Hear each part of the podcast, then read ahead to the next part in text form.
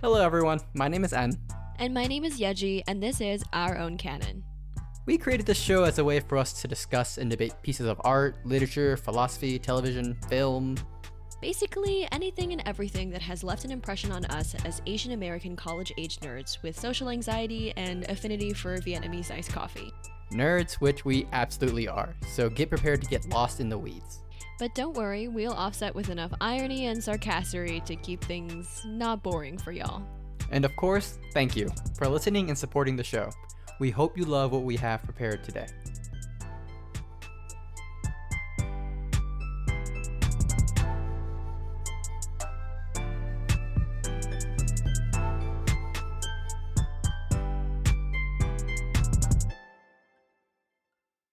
Hello, hello, hello. Hello, hello.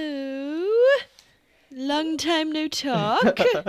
A lot's changed since the last time uh, we've been recording the podcast. That is very true. I am no longer in college. That's what changed. Does that mean we have to like change the intro now? Because like I think we do talk about ourselves oh, being broke, or, or no. maybe not broke college students, but we do talk about being college-age nerds. Yeah, that's what it is. College-age nerds. Oh, God, and don't. We're not anymore. I'm sorry. Don't. Don't do this to me. I don't want to think about that. Oh my God. No, I'm still a, I'm still a kid. I'm still young and I'm still hip and I'm. St- I'm sorry. Still it's ending. Great. It's it's only getting no. closer to ending. No. Oh God. Um. Well, yeah. Graduation happened. Um. Neither of us walked. Why walk when you can just sleep? Like actually. That's true. That's very true. I walk when you could just sleep. Um, no, yeah. That happened. Um, Finals happened. Summer started. Summer started. Summer started. Do you have anything like fun and big planned for the summer right um, now? Editing the podcast? What what else can be more fun than that? That's a good that's a good one actually. That's a really good one. Um, what about you? Where are you going? I'm gonna leave you to that because I. um. So what have we got for today? On what are we talking about? I think about? We're doing a top pick, right? Uh. I mean, it should be, but we'll see when we start talking. Yeah, maybe about it. I might end up getting a little spicy. Maybe we'll change our minds later. But I generally do like this movie. Uh, the movie, uh, Crazy Rich Asians. I think it's like the quintessential every Asian every Asian American has to watch movie. Pretty much, it's, yeah. It's a requirement. You don't you don't get your Asian card until you uh, until you watch this movie. I'm sorry, this is how it works. Yeah, I remember when this movie blew up though. I remember um, I tend to get around to watching movies pretty late in general, but I remember when this movie blew up and it was everywhere and everybody was talking about it. And I heard the title of it and I was like, I don't know if this is going to be a movie that I'm going to enjoy watching, but it ended up being really good. So I was pleasantly surprised. I remember being pleasantly surprised, enjoying it, watching it the first time. But um, with a title like Crazy Rich Asians, I really wasn't no like I wasn't sure what to expect. Mm. You know what I mean? Like that could really be anything. Yeah. S- same for me. Like I hadn't watched trailers I for it, for it or anything. I hadn't even really like known it was happening because like I'm disconnected from the fucking internet. Uh. So like I was at a family reunion and my cousins were like my one of my cousins was like, hey, we should go like watch Crazy Rich Asians, and like you know no questions asked, okay, let's go fucking hit the movie theater. Yeah, let's uh, do it. So, oh yeah, like a little tangent, like like we were like, okay, let's just go to fucking theater, and then my and then my uncle was like, hey, while you guys are out, can you like buy me some fish, like like, like not fish to cook. He wanted like us to stop by the pet store and go stop and buy him some like fish for his fish tank. So no. Yeah. So this trip turned into like, okay, first we hit up the movies, then we no no no we were like we go to the pet store, right? We get the fish, and then and then the guy was like, "Are you guys like, gonna be doing shit after this?" And we're like, "Oh shit, we're gonna be watching a movie. We'll be back." Uh, oh, that's so funny because I would have definitely taken the fish to watch the movie. Although I don't know, like, do fish like like movies? I don't know. Well, do fish like movies? No. Um, I'm wondering if like fish can see like screens that way. Like, do the cones in their eyes have, like, the kind of, like, visual... That's a question that I'm not going to ask right now, actually, because that's going to just take a long-ass time, and both of us are going to be, like, curious and look it up. I will look it up after this, though. It's a good prerequisite um, question to whether fish like movies or not. So I, I do imagine it is important. We can't answer one question without the other. It's a very scientific question. You should be very proud of me right now, because that's a STEM question. That's a girl in STEM question. Um...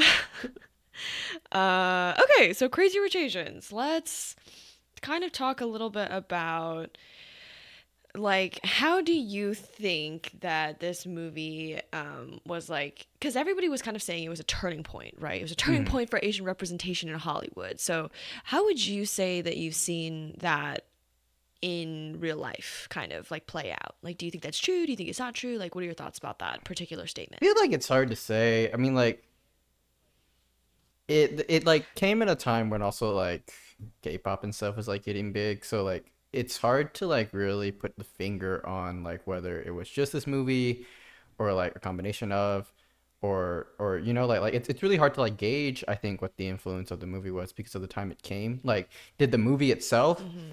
develop an appetite for more Asian stuff? Or was there, or was, like, K-pop coming up the thing that helped develop the appetite for this movie to then be successful? Right. Uh, and it's probably realistically a combination of both. mm-hmm. uh, but I do think if we're talking about turning points, I also think that, like, it it did help, I think, like, mainstream depictions of, like, Asians in a way that, like, nothing really, like, before or since has really done, because there's mm-hmm. so many hot Asians in this movie. Mm-hmm. So many. That's very true. That's very, very true. Um, nothing um, before or since. Plays, yeah, go for it. The woman who plays uh, Astrid, what's her name? Gemma, Gemma Chan. Chan. Gemma Chan can kick you in the face. Gemma Chan can do violence at me, and I would still love her. There we go. We have we have Yeji's uh, Yeji's attractive uh, attraction check for the for the episode, and it's gonna be a lot more than just that one though. There's more on the way. This is the movie for the whole checklist to to, to, to be done. You're right. Absolutely. No, um, I actually agree with you. I think that this um this movie came out at a point where there was a lot going on for the Asian American community within media. Um, but I do think that this was a turning point for, like, Asians in Hollywood specifically. I think that a lot of people were talking about how, like, this is the only Hollywood movie that's come out that's been, like, as big as, you know, other movies in the box office and stuff that um, had a completely Asian cast, and the last movie that had been that was The Joy Luck Club, uh, which came out a long ass time ago. Long so you know that, like, it's been it's been a while since we've had this kind of just solid, really solid representation in Hollywood specifically, like, in the American sphere of entertainment. And I think that this movie really sort of set the groundwork for other bigger films and T V shows that came out even this year, like Beef on Netflix, or um, even Everything Everywhere All at Once, right? Mm-hmm. Um, it's just really sort of, like, put down the, you know, the concrete and let it dry a little bit before all these movies sort of, like, came after it, which I think is really, really cool. Um, I do think that it's interesting that you mentioned, like, the rise of K-pop and K-dramas and stuff in entertainment in America before this sort of resurgence within Hollywood specifically happened, because I think that the plot of Crazy Rich Asians is literally the plot of almost every K-drama I've ever seen, but it's just with Asian Americans instead of mm. Asian, like, Koreans, and it's, like, set in Singapore instead of Korea. But the idea that there's, like, this really rich guy and he falls in love with a really poor girl and brings her to meet the family, and the family fucking hates her because they think that she's a gold digger, and then at the end she gets the last laugh because she gets the ring on her finger, is, like, the plot of every single it's like the plot of every single K-drama that I've seen. Like, Airs is like that. um There's literally just always, like, a rich guy, and he always falls in love with a poor girl, and her family, his family always hates her, and it's always, like, the plot of the movie or the show. Um, So I have my own thoughts about this and my own theories about this, but what do you think differs from seeing like a K-drama with this plot versus like having an Am- Asian American story that has this plot specifically? I'm sorry to say, but I have not watched a single K-drama, and you can feel free to hate me now. You know what? It's okay. Nobody's perfect. Um, this I... is my fatal flaw. This is my heroic. This is the beginning of my heroic tragedy right here. Uh. Exposing yourself for scrutiny on the exactly. internet. Yeah. For not watching K-dramas. I'll, I'll I'll get to that's it. That's a fair. That's a fair reason for people to tear into you, though. I gotta say. I gotta say, if anyone's gonna roast you, it's this it's, is my cancelable trait right here. Yeah, so I cannot answer that question because I have not watched a single K-drama. I will get to it. I'll get to it. We have a we you have a whole podcast to make excuses to watch K-dramas. So this is true. This is true. That was the reason our podcast was created. Actually, was just so that we could watch fun things. Actually, like we... and hopefully get money for it. Later. Not even a joke. Not even a joke. Please send us money. Please send us the money so we can watch more shit. Please send us money, please. um, okay, that's a fair that's a fair assessment, but um, I guess just like in general, even though you haven't watched a K-drama, just like what do you think is the difference between having like an Asian American piece of art and having an Asian piece of art that are doing the same thing, but um, like how do you think the particular environment in which that is being consumed, like how do you think that changes a narrative? Uh. Well, for for like one, I think it like I think I would suspect that like the characterization like changes a little for for the uh, for the main character, especially since she's like an American and all that stuff. Uh, there's like a little hints of like um dealing with like the fact that like you're kind of I I don't like I said I don't watch K-dramas, but I do imagine there are like elements in this story about the main character. Mm-hmm. I don't remember her name, but it's not important for now. Um, there are elements of her character going to Asia and like kind of like struggling with what her culture is, right? That I find like subtle, but like really interesting in the movie, because like the matter of the fact is that like she's never going to completely belong in, in Singapore, right? Uh, in a lot of the ways that like we as Asian Americans, you know, we grew up here. We were raised here, like mm. a lot of our cultural like ideas come from come from America. Like we we fundamentally, even though we look Asian, like like we will never be able to like mm-hmm. truly completely fit in in Asia. And I think like mm-hmm. I think that's something that the movie gets to pull off in like this like parallel way with like money as well, right? Like like she's not mm-hmm. only feeling out of the water because she doesn't have old money, like like the uh, mm-hmm. like her fiance's family does, but she's also feeling out of place mm-hmm. because she doesn't have like the culture of it too. Right, and I think that's yeah. why like uh we get like certain scenes like like the mahjong scene, which is like resonantly powerful in those ways, not just because it's a money mm-hmm. thing, but also because it's a cultural thing. Mm-hmm. I absolutely agree with you. I think that there are um there are just elements to this film that in commentary in this film that you just wouldn't be able to find in a piece of art that has been made like in Asia for Asians.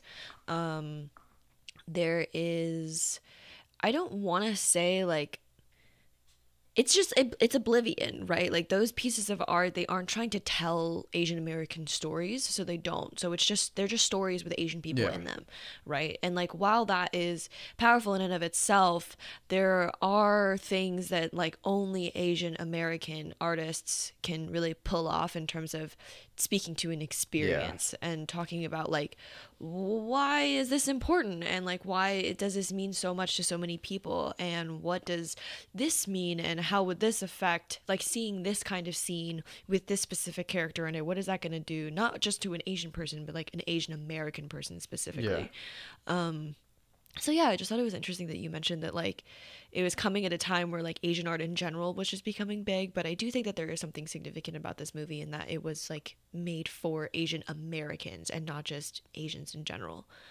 Um, in terms of portrayal, right, there are quite a few character archetypes in this movie, um, and I'm wondering how you feel about that, just just that, like, how do you feel about character archetypes in general? Do you think the movie did a good job with their character archetypes, or like all that man stuff? Like, I have like such mixed feelings on this, because like on one hand, uh-huh. we got like me too a bunch of hot Asians everywhere, and like I love that, because like Asians typically don't get cast in like the archetype of like just like hot people in general in, in like Hollywood stuff. That's true, right? So like I'm actually pretty happy with the fact that like even though some of these archetypes are a bit shallow as far as like how these characters work, it's fine, uh-huh. because like we don't ever get to see it, right? So so I'll, I'll take uh-huh. like the shallow like like the, the the fiance in the movie I think is like a pretty one-dimensional character, but like I'll fucking take it because like we just yeah. don't get to see that. We like like like like Hollywood, like if you're white, you get to see like all sorts of like you get to see your characters in one dimension, two dimensions, three dimensions. You get to see them in all the dimensions, right? Uh, for mm-hmm. for for like Asian Americans, it's like you don't always get to see that. So like I don't mm-hmm. I don't like like just getting the one dimension is like a cool thing in its own right, even if it's like not mm-hmm. that great. Uh, on the other hand, the comic relief in this movie is like. It's the same comic relief that we always get when it comes to Asian characters. I'm not saying Asian characters shouldn't be comic relief. I'm just saying like mm-hmm. it does not break any ground with Ken, with Ken Jeong and like Awkwafina. Like it doesn't. Like, mm-hmm. like like they play the characters that they always play, and like mm-hmm. I don't know. Like like I I wish for something that feels like it wants. Okay okay. I f- I don't know if the movie wants to have been a a. a revelation or, or revolution in like f- film for Asian Americans, but that is how it is viewed. Uh, and I feel yeah. like s- for a movie that is that way, it, it really, I think backpedals a little bit in like having Awkwafina and like Ken Jeong, like just play their like normal, like Asian stereotype comic relief stuff. Like, like this is the shit that we've always seen. It's not surprising. Mm-hmm. Um, it's not particularly interesting to me. Right, and like mm-hmm. I, f- there are yeah. so many more dimensions you can do to have an Asian comic relief character, and like they just really don't do that here, which is like fine, right? Mm-hmm. Uh, but mm-hmm. like, I would, I would have wanted I, if I were in charge, I would have wanted to take it a different way. mm-hmm. Yeah, I, I definitely agree. I think that, I, I think that the biggest part of a film like this that I was actually discovering a little bit like after I'd seen it and I watched like other films with these same people in it is that um like a lot of Asian Americans find like their success in stand-up comedy, mm-hmm. which I did not like I didn't really like know that until I watched Crazy Rich Asians and I started watching like Ronny Chieng and Awkwafina and like these people that you know that are considered comedians, right, that are big in the entertainment industry, but then they get cast in these movies where they are required to play comedic relief because that's their job, mm-hmm. right? Um, and, like, you'll see in the movie, too, like, Ronny Chieng. Ronny Chieng just plays himself. Like, there's no there's no dimensionality to his character either. He just plays, like, a rich asshole.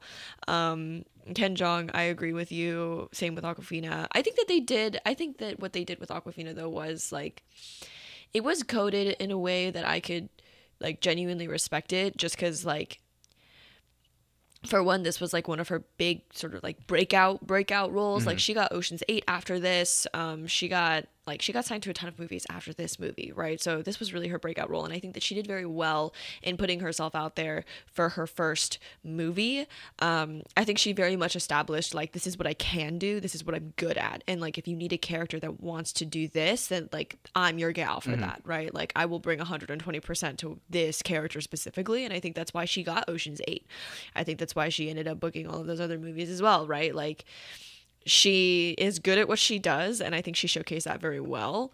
Um, I did, th- I do think it came at like the minor expense of being very stereotypical c- comic relief, but like, um, I think that like for what she was asked to do, she executed. Yeah, it very, I think they well. did good. I and, just, I just yeah, like yeah, yeah.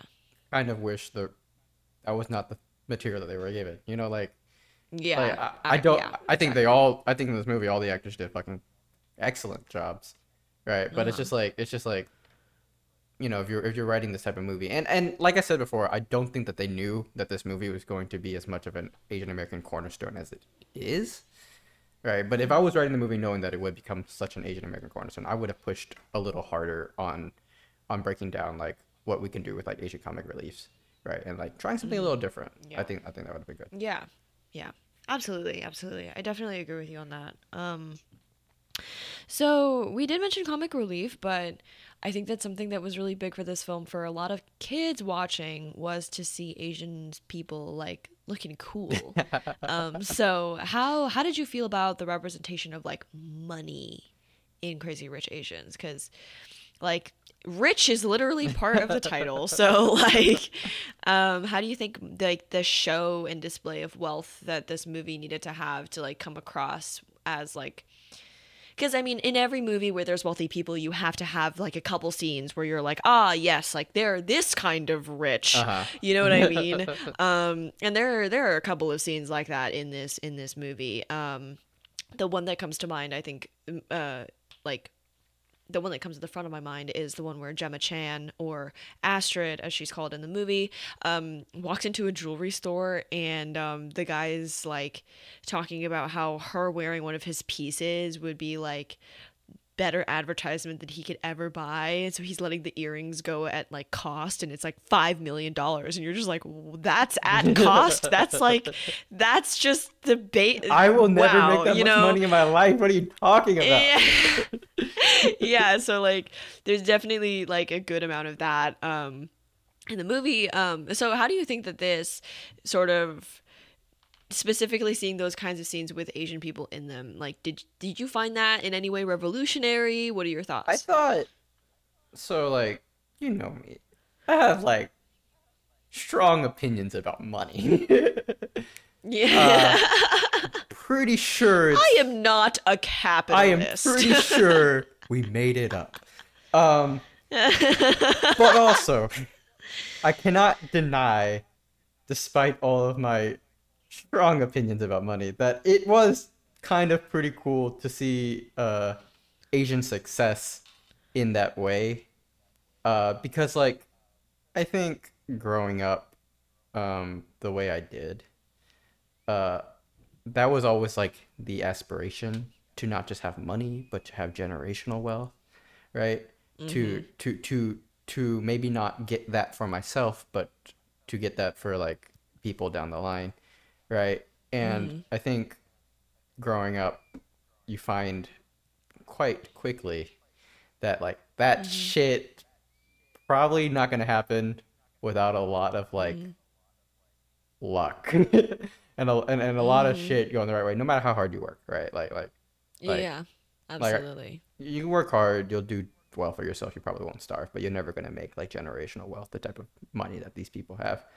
Um, so yeah. In a way, like, it's kind of like fulfilling like that like feeling of like having that, you know, like like like I am quite mm-hmm. sure, right, that I will never be able to like hit generational wealth like that.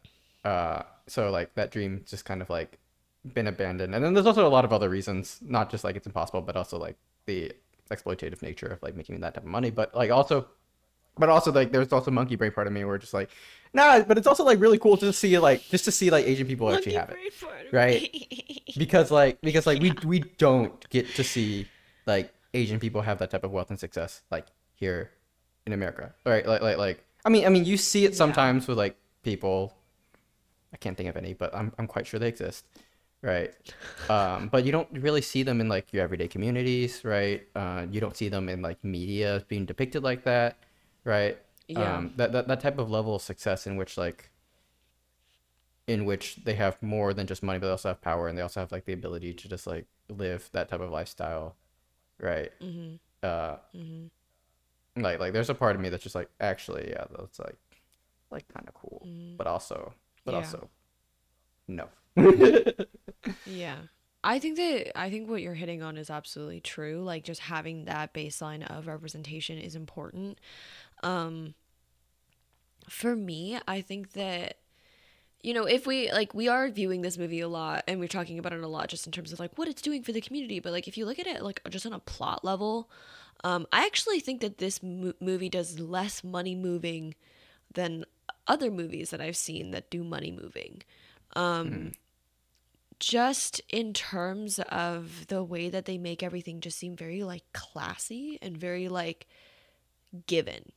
Mm. Um, I think that there are ways to do this kind of wealth establishment in media where it's like you draw, it's a very fine line between like being tacky rich and being like rich, rich, like, oh fuck, they're that rich kind of rich, like, right? Old money and you, rich, yeah.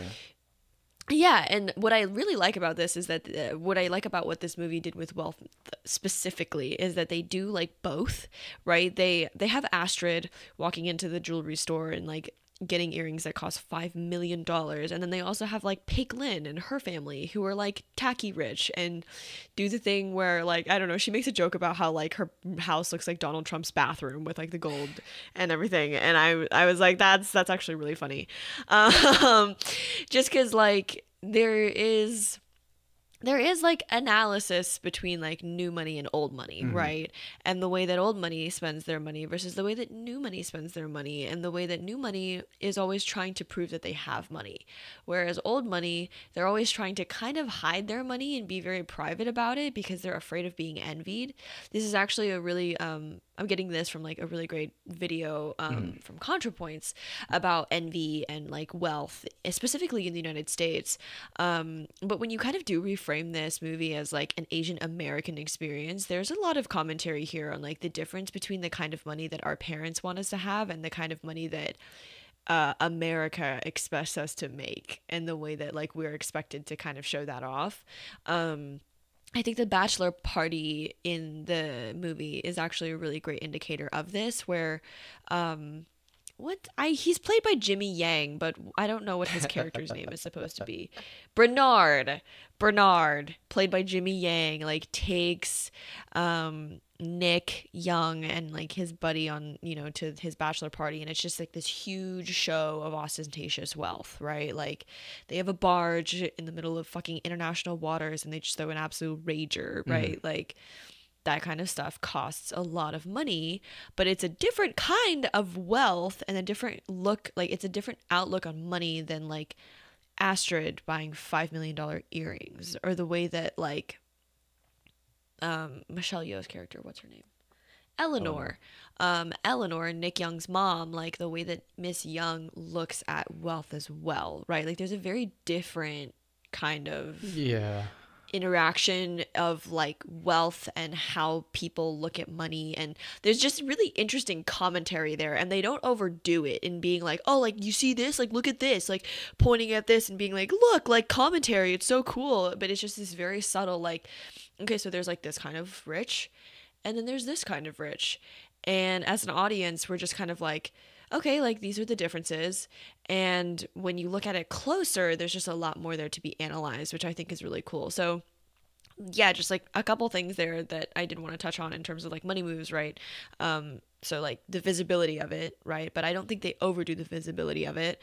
Um, the difference between like old money and new money, right? And the way they kind of analyze that. And also like just the way that us as like Americans particularly look at the differences between those kinds of wealth, and like which one we sort of resonate with more. Because I'm going to be honest with you, like the wealth that I'm used to seeing like on social media and whatnot is the kind of wealth that like Bernard is showing off, right? Like big parties and, you know, just trying your best to show off how much money you have, um, versus like this very silent, like moves in the shadows money that we don't see much of at all. Mm-hmm. Um, I just think that like the differences and the similarities between those two is just really interesting, and um, I think the way that they do it was proper, because it is a love story at the end of the day, mm-hmm. right? Like it is a romance, so they can't spend time really being like, look at this like wonderful political, like socio-political commentary that we have for you today, right? They just kind of like drop it in at different intervals, um, and I think it works. Like I think it works really well with what they're trying to do. It's like a seamless integration into the story, so we're not like confused as to why they're showing, like, why are you showing me a party scene? Well, it's a bachelor party, right? So, like, it's, it's going to be a rager. It's going to be crazy.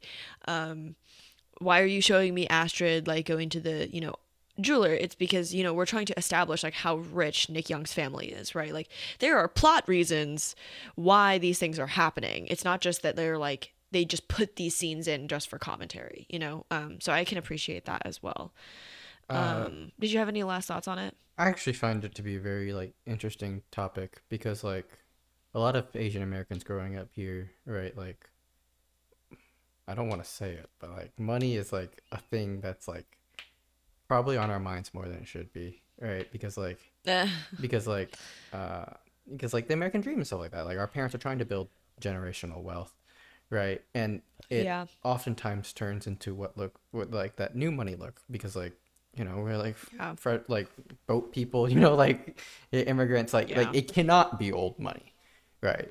Mm-hmm. Uh, and and I, I think it's a conversation that, like, gets really interesting because, like, a lot of, like, us Asian Americans, like, then have to navigate, like, this, like, feeling of, like, of, like, wanting to make money, but also having to deal with, like, the idea that, like, we will never be old money, at least not in our lifetimes, right? By mm-hmm. the nature yeah. of what old money is, like, like, it literally cannot happen within our generation, right? Yeah. Um. So, like, I find, like, the depictions of, like, new money, like, quite interesting in that way, right? Mm-hmm. Um, and, like, you seem to like it.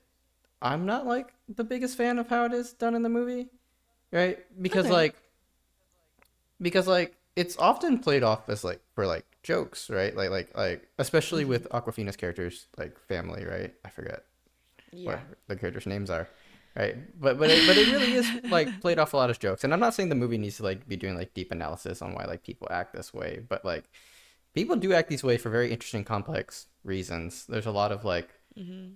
there's, there, there's a lot of, like, fear and anxiety and, like, shit that, like, goes into, like, the the way the why you would spend money that way, the why you would act like that, like, why you would, like, gold plate, like, your entire bathroom, right?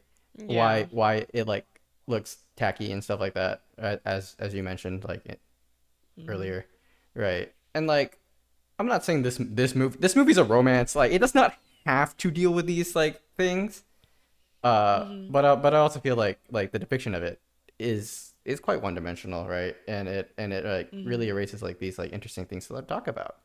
Um mm-hmm. Same thing with, like, the old money stuff, right? Like, there are a lot of reasons why, like, those people act in certain ways, right? And, like, mm-hmm. a lot of questions about, like, how they have that money, how they continue to hold on to that money and stuff like that. Uh but this mm-hmm. is also not, like, socialist propaganda, so, like, I'm not expecting it to uh to engage with those topics. Um But, like, fair, but fair. in its, what, what I'm saying is, like, in its depiction of, like, old money versus new money, like, I feel like, um, they could have done, done more, and not that they need to have done more, but, like, uh, they could, they could have. have, right? And and maybe there is a spot somewhere later for some other piece of art, media, to to to examine this, right? And and I would like and I would like to see it done, right? Um, well, well, I think Hollywood, an old money institution, do that? I'm not convinced. But uh, that's what we have indie filmmakers for, so.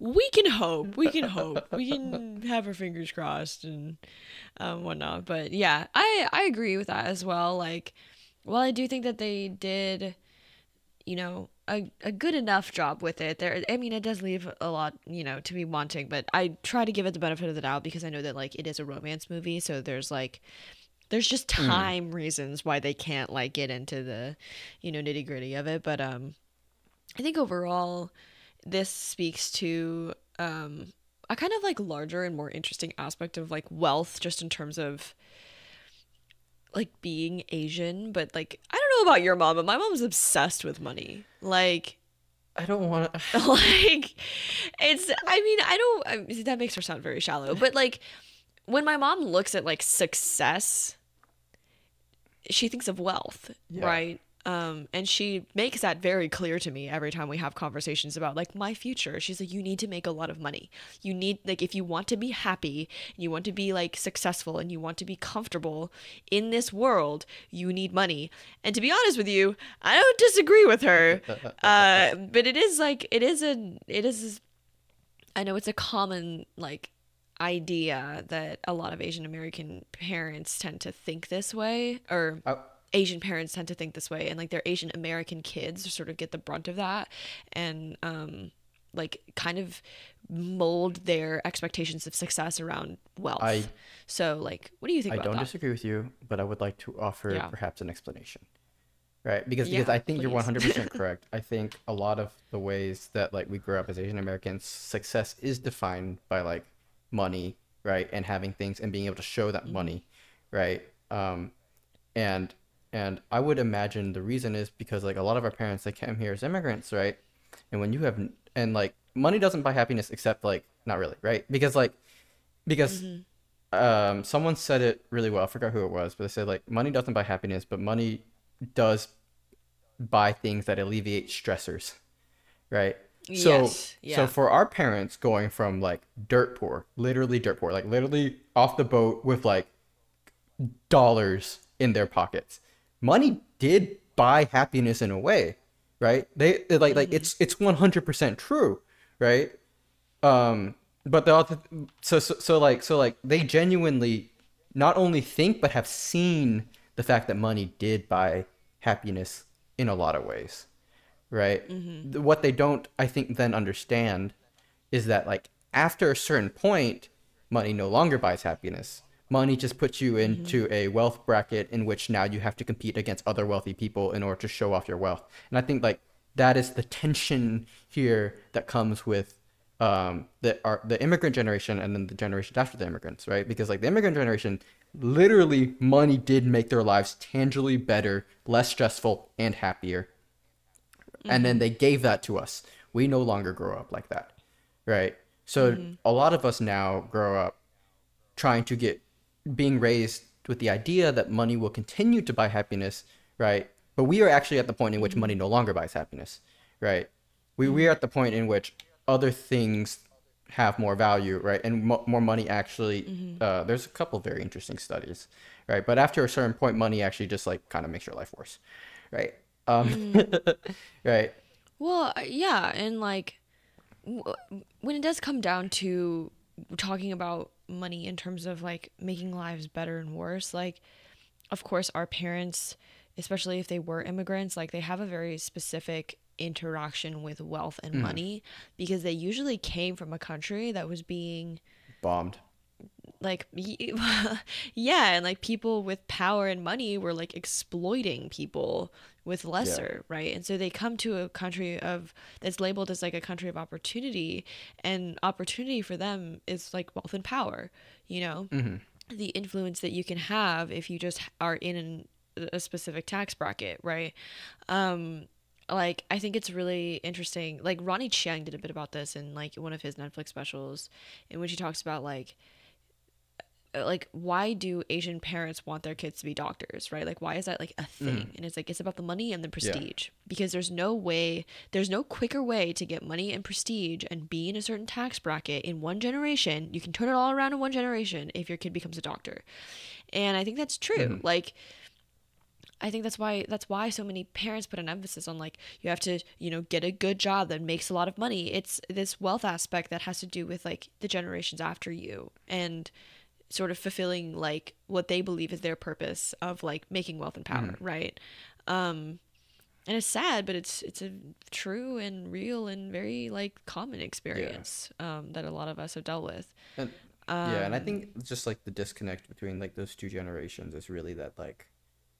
Like our generation, like because we grew up with like a lot more than our parents did, we get to see money not yield the same rewards, right, that mm-hmm. that that our parents' generation did. Like we we do not get to see like that immense tangible benefit, right? And I think that's why like sometimes we have a really hard time talking to our parents and explaining our like situations like with them, right? It's like it's like yeah, I can be a doctor to build more generational wealth, but like do I like even want to be building generational wealth? Is that actually like a worth it goal? And for them it is, because like it works, it clearly does, right? But for mm-hmm. us it's like, you know, like we we grew up well enough in which we can start to think and dream about like other things, and like maybe gener- building generational wealth isn't actually like the thing that like is what we find meaningful in life, whereas like for them, like, you know, like it's it's it's a lot more cut and clear, like like they, they saw it happen, mm-hmm.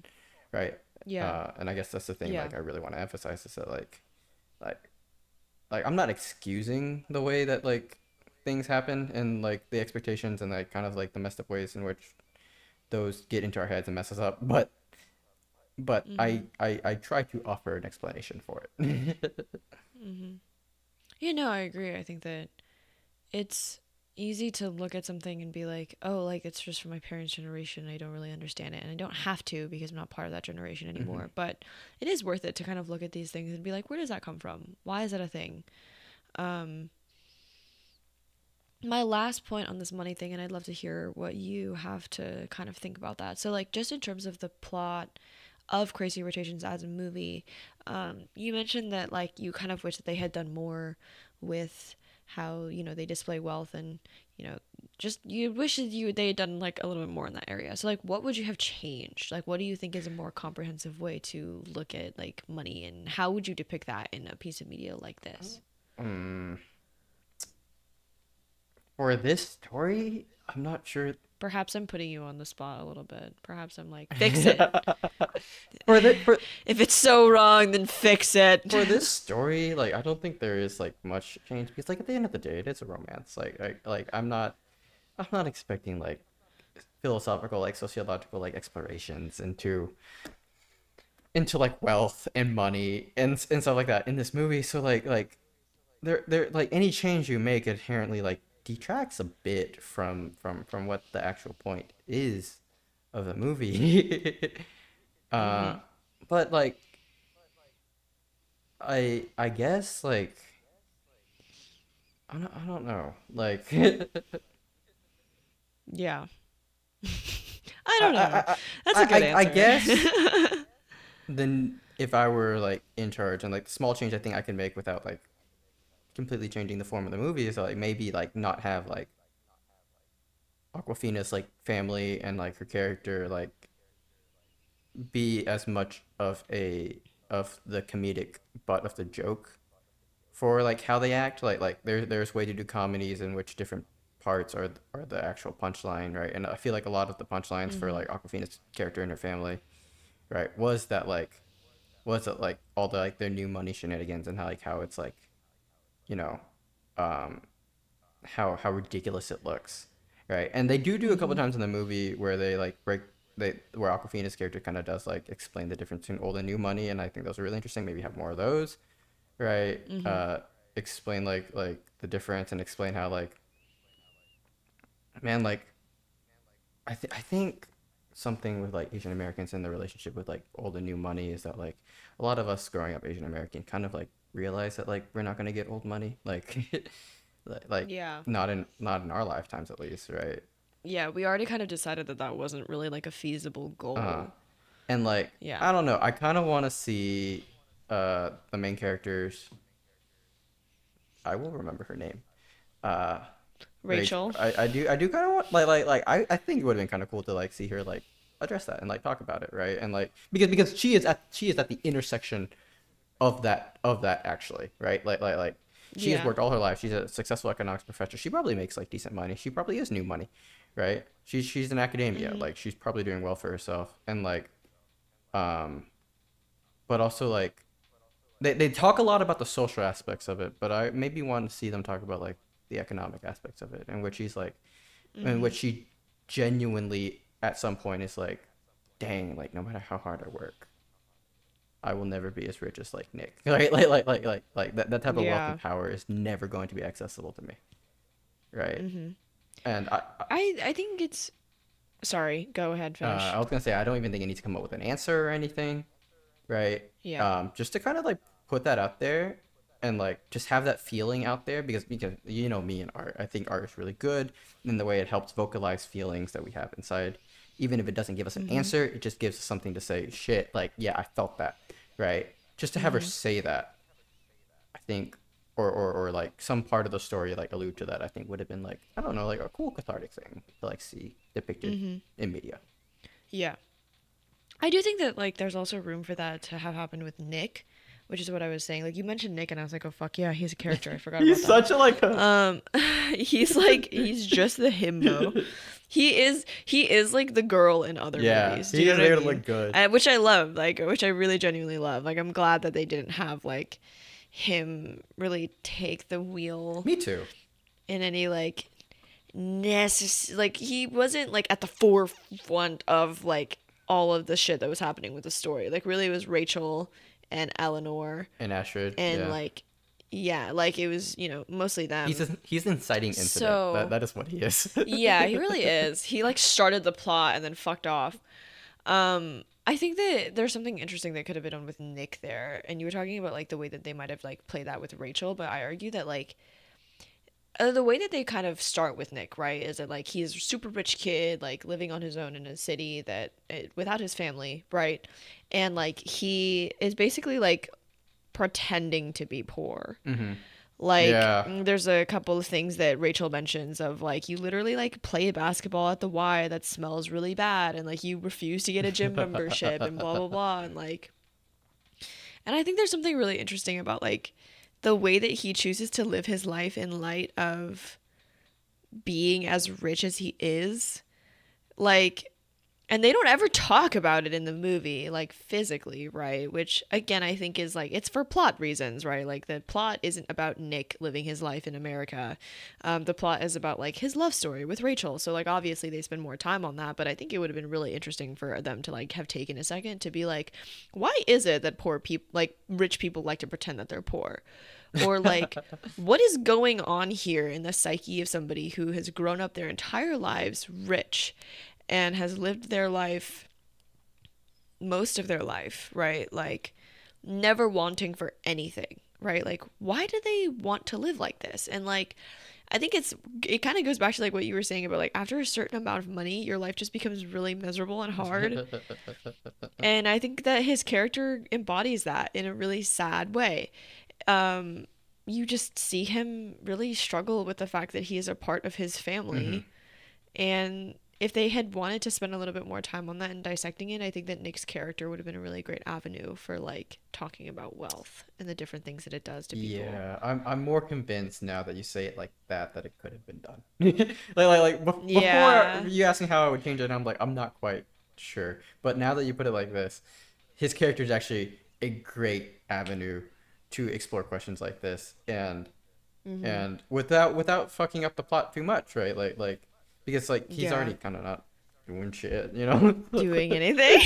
so, so, so having him, like, ruminate on some of that. And it's, like, some of it's there, right? Because he's, like, willing to, like, leave his ma- family and, like, stuff for, for, for, uh, yeah. for Rachel. Rachel. You'll get it. You'll get it. um, so, so, so, so, so I think some of it's there. Um, and... that would have actually really been really cool to to see. Maybe it's in the books, but it's definitely not in the movies. Um, I also mm. see, like, Hollywood as, like, the type of institution it is. It's just, like, I'm not going to ever expect something like that from Hollywood. Mm. Yeah. Like, Holly, like... Yeah, I... Yeah. Yeah, that's true. I I would love to think that, like, they had all these ideas down on paper and it was just some asshole Hollywood exec that was like, no, this ain't gonna sell. Um, That's not how it works. I'm not sad. Yeah, no, I don't know about this one, guys. I just don't think it's realistic. um... Okay, so we've talked about money. We've talked about comic relief. Just, just say something about, about money. Like, it might sound from my conversations about this that I'm, like, jealous of, like, yeah. new money, old money. I'm gonna be real. I don't fucking want money. I don't even yeah, want new money. Yeah. I, I'm gonna live yeah. under a bridge. uh, I think I, that... I think that's a dimension that the movie kind of misses. It's where, like, we're talking about new money, old money, but there's also the option of just, like, having enough, and that's cool too. Yeah. Um, and, like, yeah. no no one really that, in this movie just, like, is okay with just having enough. I I think that they kind, like, eh, touch-ish on that with, like, Nick at the very end, right? Mm. Like, when he's like, no, like, I am set on being with this girl, and, like, if it means that I can't have her... I'm going to move back to the States, I'm going to give up, like, my ownership of the company, and I'm going to go chase mm-hmm. her. Like... you guys don't realize how serious this is. And, like, I think that him kind of putting that ultimatum in front of his mother was, like, ultimately the reason why his mother, like, you know, made the decision that she did, where she was like, okay, well, like, if that's the choice, like, obviously I want to keep you in my life, right? Which is, like, good, but um they like barely touch on it. He doesn't ever really talk about it. It's just kind of like assumed. Mm-hmm. Um, but I I do agree with you. I think that there is like there's money, there there's new money, old money, no money, and then there's like the other option, which is like being middle class and being happy being middle class. Um, though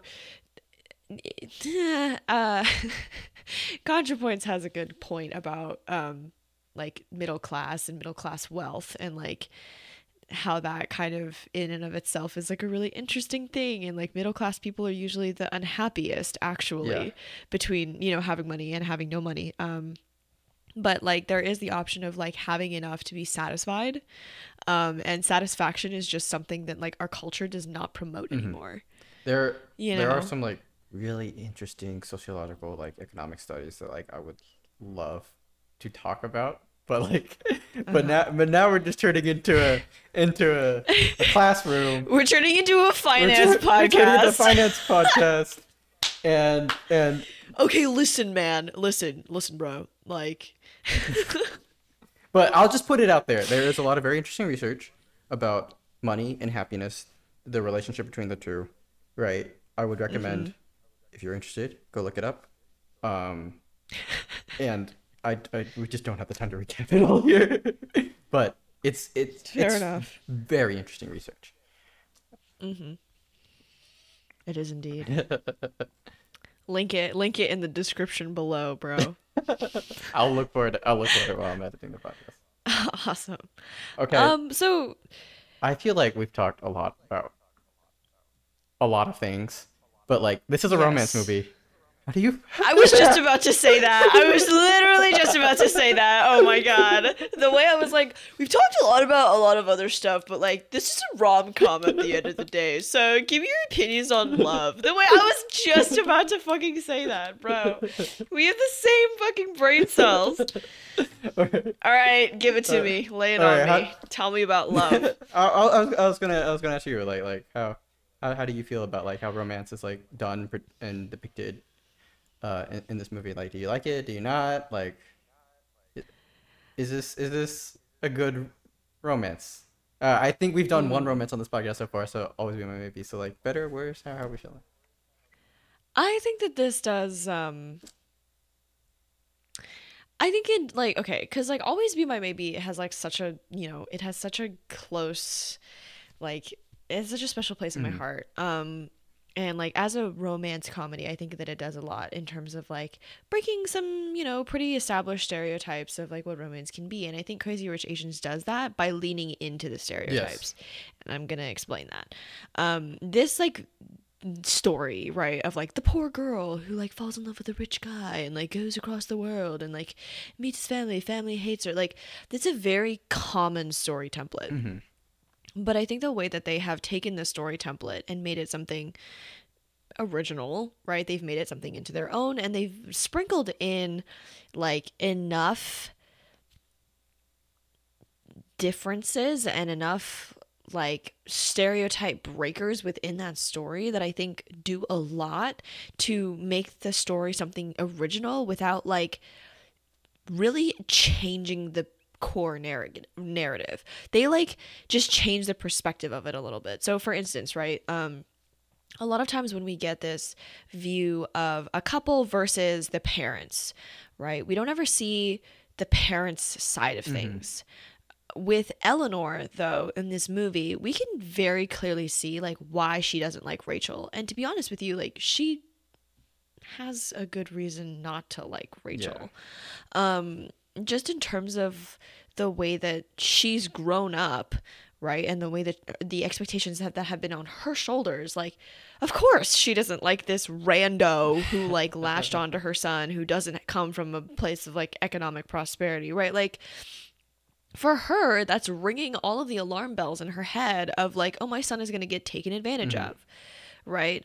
Um, and like, I can understand that. And like, as You know, as much as I would like to say, like, oh, like, it's irrational, like, she just, she should have been accepting, blah, blah, blah. Like, if it was my son and, like, I was in that economic position, right? Like, if, if I was in that tax bracket and I saw my son bring home, like, an economics professor of all people after having run away to the United States, I would have been like, boy, you are, you are crazy. Like, like, what the hell are you doing? Mm-hmm. Right? Like, if that was my life, absolutely. It's completely rational for me to like understand why she doesn't like this. And in other pieces, I've seen the parents just become like the ultimate villain, right? Like, their side is given no sympathy. And even if it is, it's just like, oh, it's just irrational anyway, right? Like, um, so even just with that small perspective shift, the story becomes very different.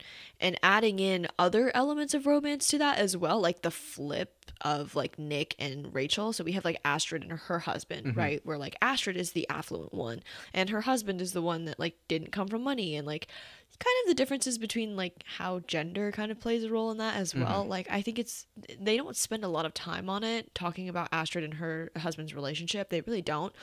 Um, it's a very minuscule part of the movie, but it's very important because it shows you like how much grace that Rachel really has for this entire situation, and like the differences between her expectations and an expectation for like a man who came from nothing marrying into money, right? Like, it's a very different story. There's a lot of different elements at play there, but even adding that small story element into it, like juxtaposing Rachel and Nick's relationship between like Astrid and her husband's, was like, it did volumes to proportionize the story and balance it out and make it into something that's actually intriguing to watch versus just being like a stereotype fest, which this movie is, but I think it does it well, yeah.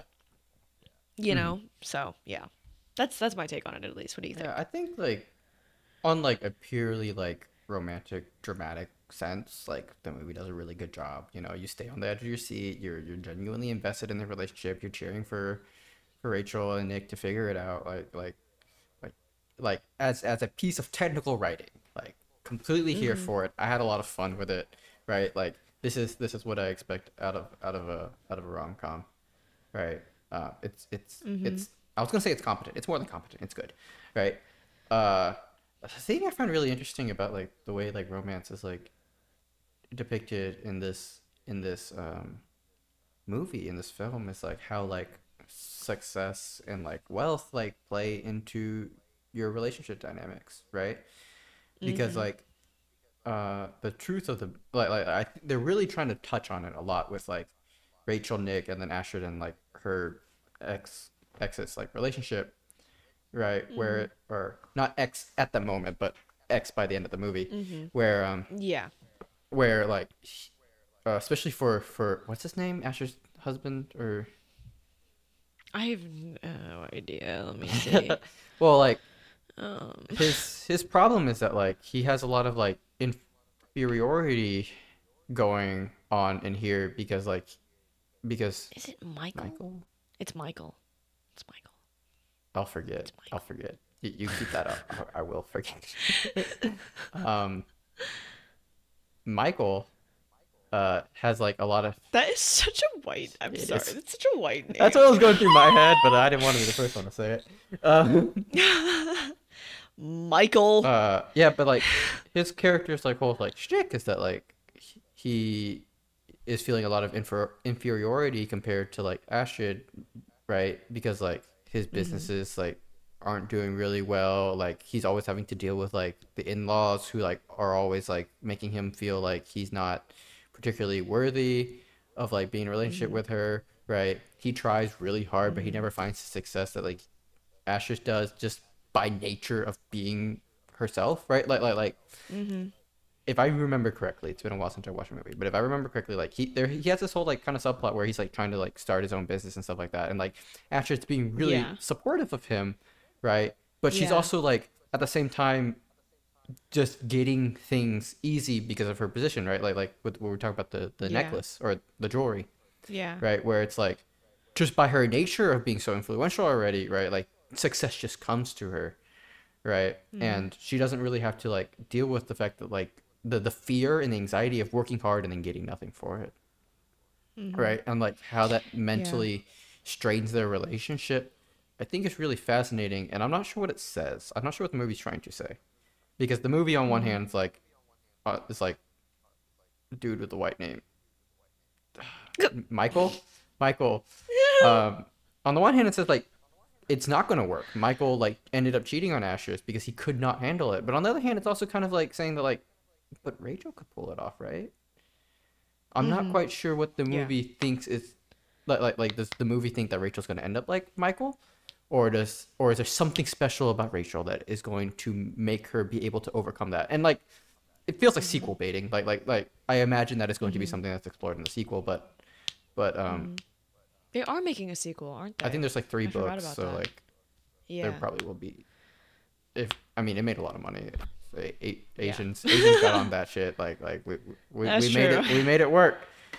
That's um, true. I gotta watch that. I gotta watch the. Um, I gotta read the books. I I forgot that it was based on a book. I gotta read the books. Yeah, but I'm um, wondering your opinions on like how like that type of relationship dynamic works. Not even just in this hyper rich scenario, but like in in actual yeah. smaller scale relationships. I do imagine things like this sometimes do happen, where it's like yeah, one partner yeah. is like things are just working out so much better, right? And then the other mm-hmm. partner, right? Things aren't working out, and like like.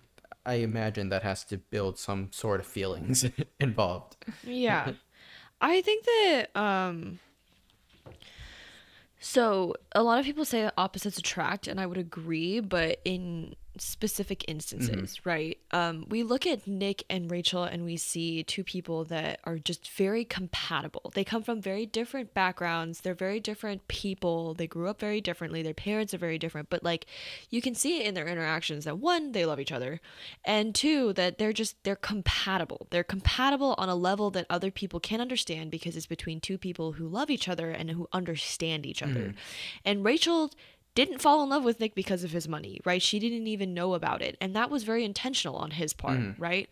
It was very intentional on his part because he wanted to find somebody who would love him for him, and he got that. And so at the end of the day, like, his money was just a jump scare for Rachel. Like, her feelings, her love for him, her compassion for him and his life and him as a person and who she met and who she fell in love with are completely, like, they are completely unrelated to the fact that he has a lot of money. Whereas we look at like Michael and Astrid's relationship, and it's kind of very clear that like he's had Astrid's wealth thrown in his face mm-hmm. quite a bit. Yeah. Um, from her family, from people who were around him, right? I'm sure that there are plenty of his friends who made jokes about like, you know, oh, like she wears the pants in the relationship, as like dudes do, yeah. you know, um, and like that's just something that I'm sure he found a lot of shame in when it was happening. Yeah. Um, I do want to emphasize that like while it's understandable why he would be feeling upset about that, um, I do hope that it's a given that no matter how unhappy you are in a relationship, uh, for one, it's a fra- it's a very fragile man's ego that tells him that because his wife is more successful than him, that he gets the excuse to sleep around and cheat on her. Mm. Second, it is also a very fragile man's ego that tells him that just because his wife is making more money than him, she's more affluent than him, more powerful than him, that he is no longer a man and he's entitled to just do douchey shit because he's not getting his way or he isn't being perceived as a man when he's with Astrid. None of that is excusable. I'm just explaining like where it comes from and like what probably happened, and like as much as I can look at that and like understand and maybe empathize, I don't sympathize with that at all. Um, and I'm hoping that most people wouldn't either. But um, it's I think a compatibility thing, mm-hmm. right? And when it comes down to like Nick and Rachel, their compatibility doesn't come from money, status, wealth, power. It doesn't come from something that, you know, they're able to sort of hold in their hands. It's this very like intangible chemistry that you can just see between them, and they love each other very much. Mm-hmm. With Astrid and Michael, I think that it is like kind of implied that they started out that way, but even from the very first scene you can kind of tell that there's like a very obvious strain on their relationship. Like Astrid hides away all of the things that she buys. She doesn't like to like go on shopping sprees and like show him what, you know, he she bought, which like I don't know about you, but for most of the guys that I've ever dated slash talked to, like if you go shopping, they want to see what you got. Yes, for all the guys like, I, I dated, yes, yes. I don't know if that's like, I don't know if that's a common thing, but like every time I'm like told a guy that I'm going shopping, he's like, oh, like send me pictures later. Like we have to do like a haul later or something like that, you know, like. I I think that it just speaks volumes about the way that she like hides away her things and hides her wealth and hides the things that she's passionate about, the things that she loves, um, in order to make him feel more like a man. And like she says that at the very end of the mm-hmm. film, right? Like, it's not my job to make you feel like a man, and that's what she's been doing. She's been putting all that responsibility on herself when it's not her, it's not her problem. It's not her like it's it's literally his ego problem, right? And so like, I think that that is really the fundamental difference between it, right? Is like, if we're talking about just on a base level, I think the chemistry between Nick and Rachel is very different, but also um, the interactions that they have throughout the course of the movie and the implications like within all of those things just goes to show you that like, when it comes to this sort of like gender dynamic, like Astrid and Michael were doomed kind of from the very beginning, right? Because like, a man's fragile ego is going to get in the way of a lot of things. And like, Rachel just doesn't have a fragile man ego because she's not a man. So like, she just has, I don't know. I think that like, it is implied that she has more like grace and poise about the whole thing, because like, that's what women are required of them by society to have. Mm. Like, you're just supposed to have grace for stressful and frustrating ass situations. And like, Michael's situation wasn't even that frustrating and it wasn't even that hard, but he just couldn't hack it. And like, yeah, I think it's, yeah, I think like, I have two things to say, but um one, right, like like you know like like um you know we, we do philosophy and stuff like that, and like and, and, and, philosophy and a lot of feminist studies, like we do like gender, we, we we talk about like gender dynamics and stuff like that, but we mostly talk about it from the way that like patriarchy affects women, right? But like with any type of like uh power structure system like this, I uh, other like the people who sometimes benefit from it also get affected in a lot of ways, in which I think it's important to talk about, right? Um, mm-hmm. How does patriarchy harm men, right? Um, and like, in some ways it feels like a really ridiculous thing to ask, right? Because it's like, mm-hmm. men benefit from it. But like, also, I'm going to argue, and this might be a little controversial, that like, some like men do get hurt by it too, right? And I think mm-hmm. this is how like the male like ego, this fragile male ego about wealth and success gets built, right? Because like, if men are always expected by like a patriarchal system to always to define their success by wealth and power and stuff like that, men mm-hmm. will always be miserable, because like th- that th- yeah. that is that is a forever moving goalpost. You will you will never mm-hmm. actually be able to accumulate enough wealth or power yep. to actually feel satisfied yep. with your life. Like like like y- y- pursuing this yep. line of thinking is fundamentally going to always make it's you miserable, right? And I think that's why yeah. like. like a lot of men are actually really miserable. Like I, I don't know about in other countries, but like I do know in America, like men kill themselves a lot, right? Um, and I think part of the problem is because like is is because like we are we are raised to expect to define certain levels of success in these ways. Like like like what makes mm-hmm. uh, like like you if, if you like look at like men's self-help things on YouTube, yeah. right? What are the things that are always telling you to do? Mm-hmm. Telling you to make more money, they're telling you to get more power, they're telling you to like work out and look better. Right. What's the common thing mm-hmm. about all these three things is that they are fundamentally on never-ending goals, right? Yeah. You can always build more muscle. You can always have more money. You can always have more power, right? Like this yeah. shit actually is not going to make you feel better. It's not going to make you feel better in your life. It's not going to make you feel like you've actually achieved anything. You are always fighting the current, right? Mm-hmm. Um, and and I think you're right. Like like Rachel does not have to fucking deal with that shit. Like like like. Like, the way yeah. she was raised and socialized has its own problems, right? Like, patriarchy yeah. affects women way more than it affects men. I'm I'm not saying otherwise. Yeah. But that specific mm-hmm. facet of success and, like, wealth-related power, she doesn't really have to face that every day. Yeah, that's fascinating, actually. I like that. I like that aspect uh, of it. Um, also, like, the second thing I wanted to say, all right, I started this conversation yeah, yeah, yeah, trying yeah. to figure out why I think Rachel and Nick were going to make it, and Astrid and um, Michael. I remembered. Uh, every time, every time you say Michael. That that fucking pause, yeah. I don't know. um, Michael. yeah, so so like, I started this conversation asking like, what do I think is the answer to why one couple is going to make it and the other couple is not? And I think through this conversation, mm-hmm. I think part of it is because like patriarchy and like and like uh, Michael's like fragile male ego, right? Mm-hmm. I think also part of it is that like Rachel found her own happiness and success without Nick.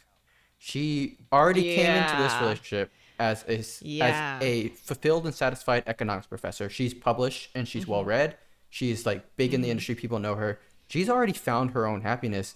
Her relationship is a bonus, right? Uh, like, yeah. like one of my friends told me, like, like you shouldn't view a relationship as the goal. You should view it as like the bonus, right? And I, and I mm-hmm. think that is so true on like so many fucking different levels, mm-hmm. right? Like, like you cannot depend on mm-hmm. someone else for your own happiness, right?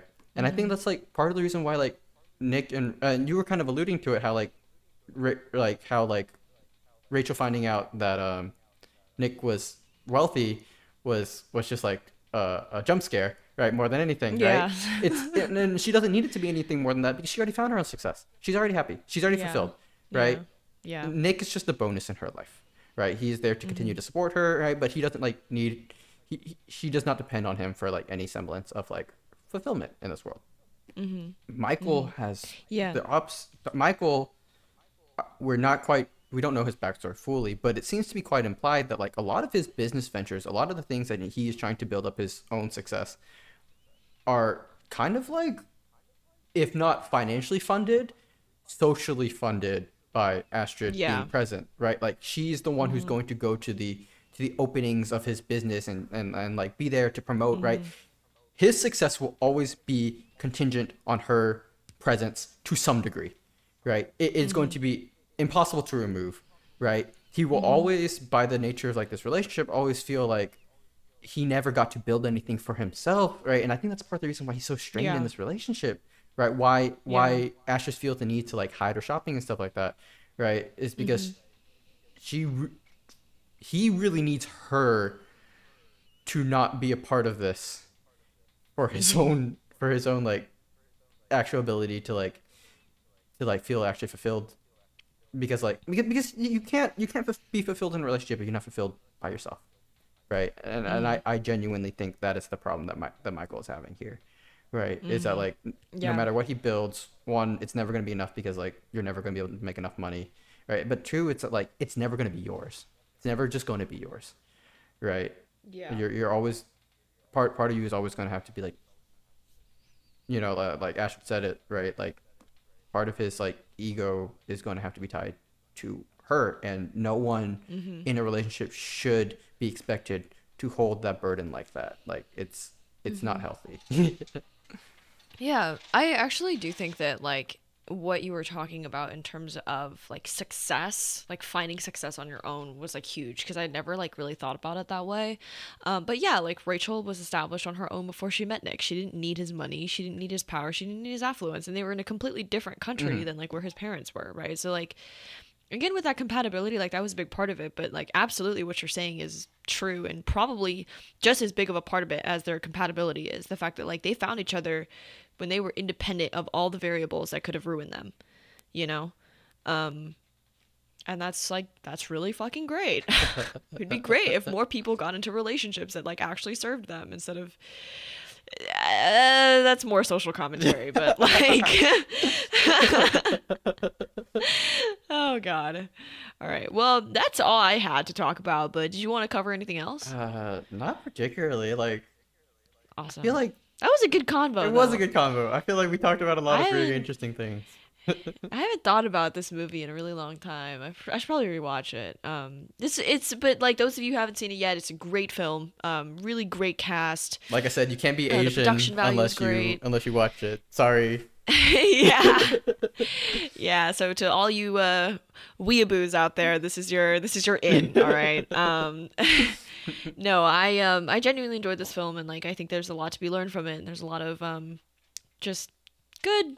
you know, subtle life lessons to be learned from it. And I think that like in terms of romantic relationships and romantic standards, like, you know, it's very stereotypical. The story itself is very stereotypical, but I think it plays a lot of things right. Mm-hmm. And so, um, yeah, oh, bottom line, also, don't mahjong. date anybody that isn't on your, uh, on your, on your level. mahjong, mahjong. Yes. I'm, what were you I'm saying? pretty sure this, this movie increased mahjong sales. Oh yeah, bro, that ending scene was badass. There's no way a bunch of Asian American kids didn't walk out of the film and be like, damn it, I need to learn to play mahjong. Yeah, mom, teach me mahjong right now.